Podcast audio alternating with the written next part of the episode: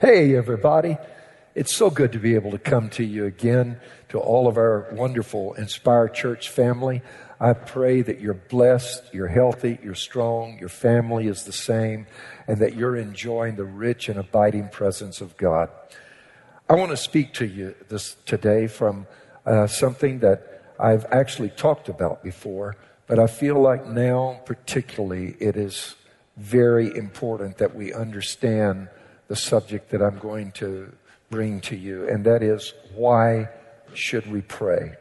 Why pray is my subject. And in Luke 18, we we're going to look at a text of Scripture. Jesus is speaking in verse number one. Then he spake a parable to them that men ought always to pray and not lose heart, saying, There was in a certain city a judge who did not fear God nor regard man.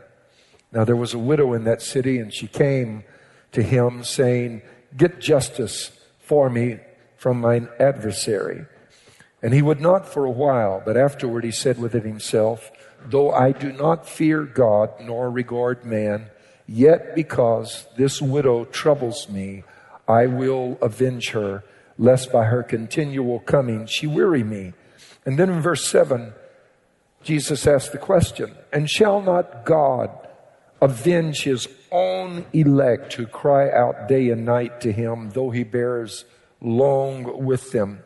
I tell you that he will avenge them speedily.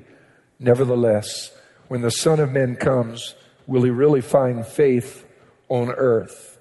One of the most compelling and important of questions that you will ever ask in your life is why pray? Why should we pray? The reason that is so important is if you can answer that question, it will help you understand the absolute and vital necessity of prayer, not just in times of crisis, but in all times, all seasons, on all occasions. It might be good for us to first of all define what prayer is. Prayer is basically communication with God. Now, there are different forms of prayer. Um, you might have heard people pray very, very formal prayers using the old King James, these and thous and shouts and words like that. That's not necessary. When you converse with God, I want you to understand that all you have to do is communicate him, with Him from your heart.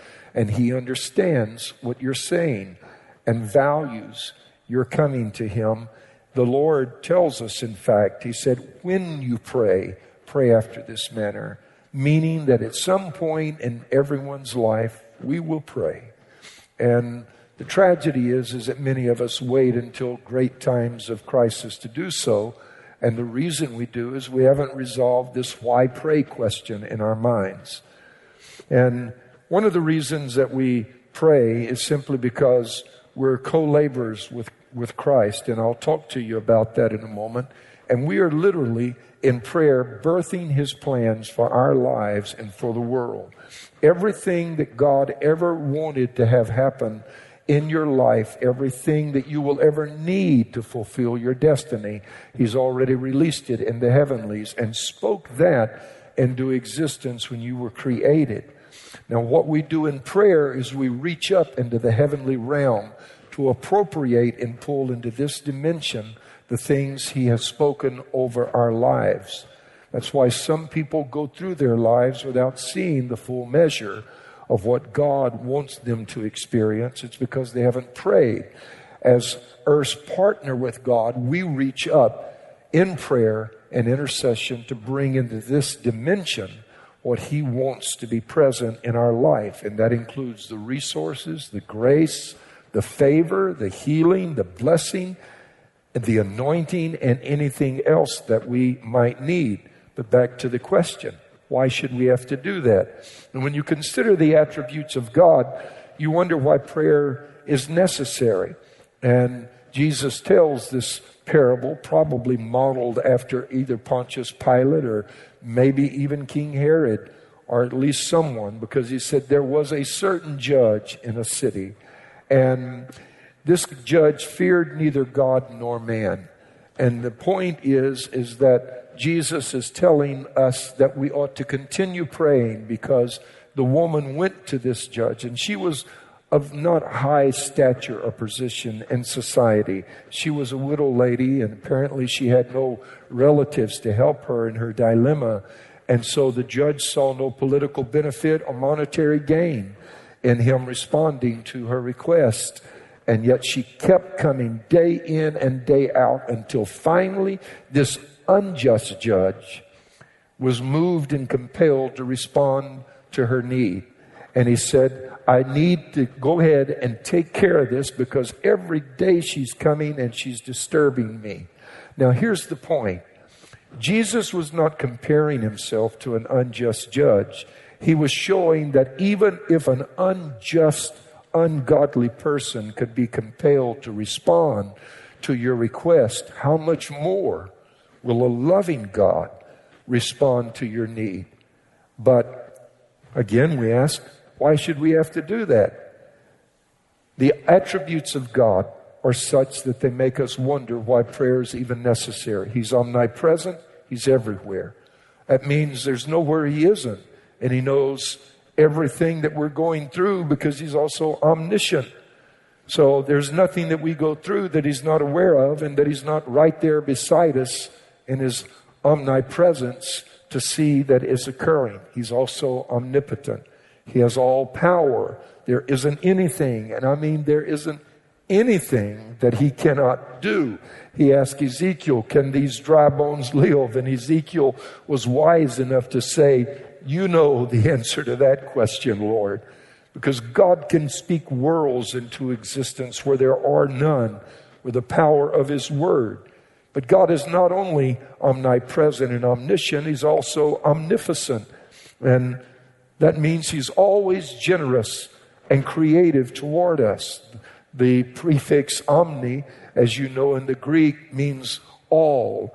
And when you add these other words to it, like present or omniscient, meaning omniscient, and you provide, uh, as it were, a, a, a suffix to this prefix omni, you're creating a compound word that has tremendous meaning when it comes to understanding the nature of who God is. He's omnipresent, He's omnipotent, and that means He has omnipotent, He has all power, but He's also, as I said, omniscient. And the word omni in the Greek is literally compounded together with the word munificent or beneficent to be able to mean that He's always generous and creative toward us that means He's ever loving. There's not a moment when He doesn't stop loving us or doesn't care. I love this verse in the New Living Translation from Malachi chapter 1, verse 2. I have always loved you, says the Lord. Always. From the beginning, before you were born, God loved you. Till this present moment, and nothing you've ever been through or done has caused that to stop happening. There isn't one second of your life that God doesn't care for you. So if He's omnipresent and He's omniscient and He's omnipotent and He's omnificent, then why do we even need to pray? Because He knows what we need. He, he's there. He has the power to fix it. And He's always generous and creative and loving toward us. But I want us to look at the context in which Jesus told this parable. At the time He came to earth, Israel had gone through 400 silent years during which there was no thundering voice of a prophet or word from God. The heavens were silent. There were two, as it were, major denominations that existed that had evolved within the Jewish faith. There were the Sadducees and the Pharisees. The Pharisees and the Sadducees did not believe the same things. The Pharisees believed that what was important is that you appeared to be pious and devout. And so they prayed at street corners where they could be seen, as it were, from all four directions. And they prayed that they might appear to be holy to men. But they weren't expecting an answer. It had been 400 years since there had been a, a, a voice from God that had spoken. The Sadducees believed that God created the world like an enclosed continuum and, as it were, a terrarium, and that he stepped out, closed the door behind him, and never intervened or interfered in the activities on earth ever again. And so, if God answered prayers to either one of these groups, they would have fallen over in dismay and surprise.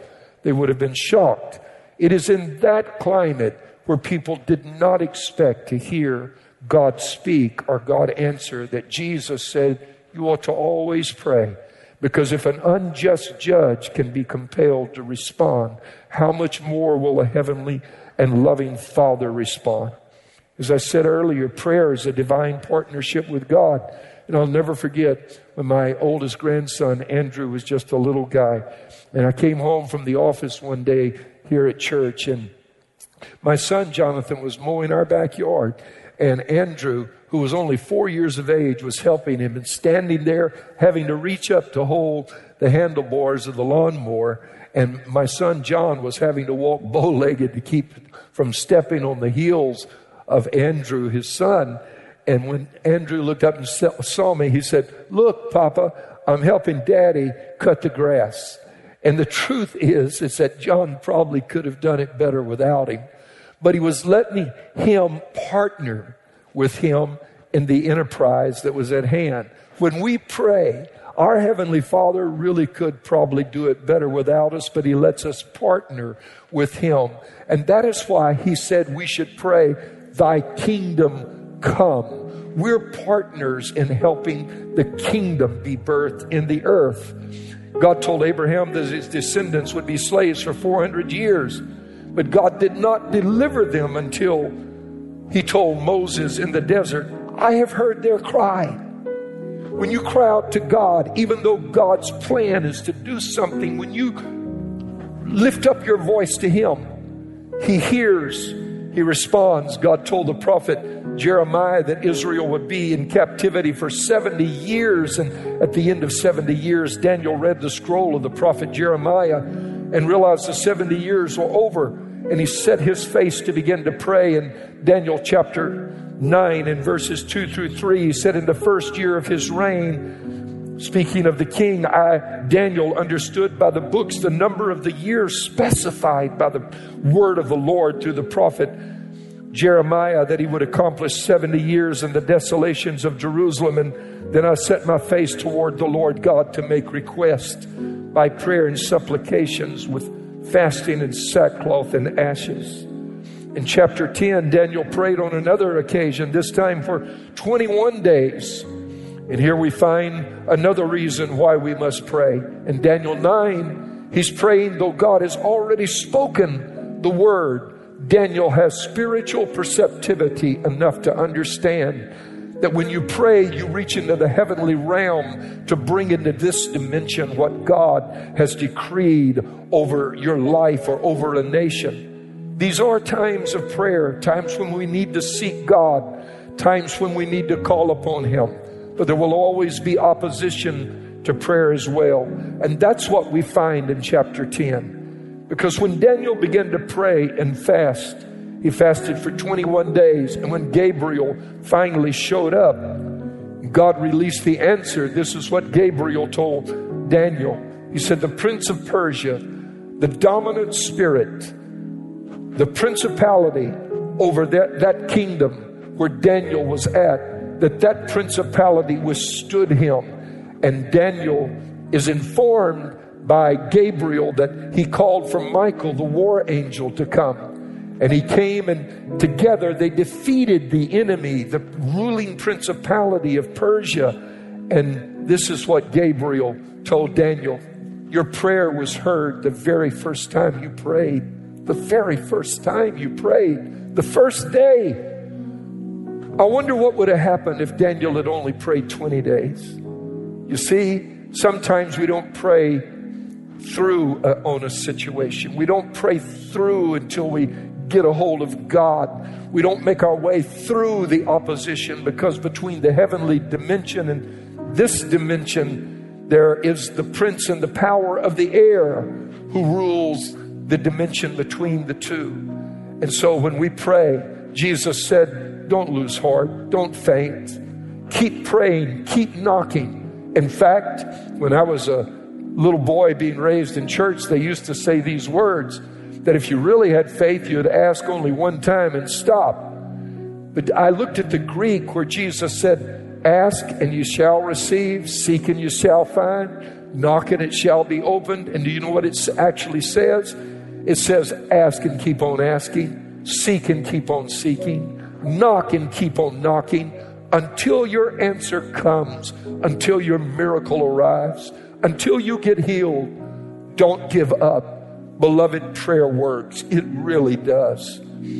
Father, in the name of Jesus, I pray for this incredible congregation and assembly of believers. Would you teach us to be patient and to wait on God in prayer and do what Paul said pray without ceasing until you cause those things that you have decreed over our lives the provisions, the blessings, the favor, the anointing, the grace, the open doors, the protection. Would you help us to persist in prayer and pray without ceasing until they come? Encourage the congregation because in the darkest moment, when it looks like there is no hope, we may be like Daniel, only one day away from a breakthrough, one day away from an answered prayer. In Jesus' name we ask. Amen. Congregation, we love you so much. God bless you. Can't wait until we assemble again.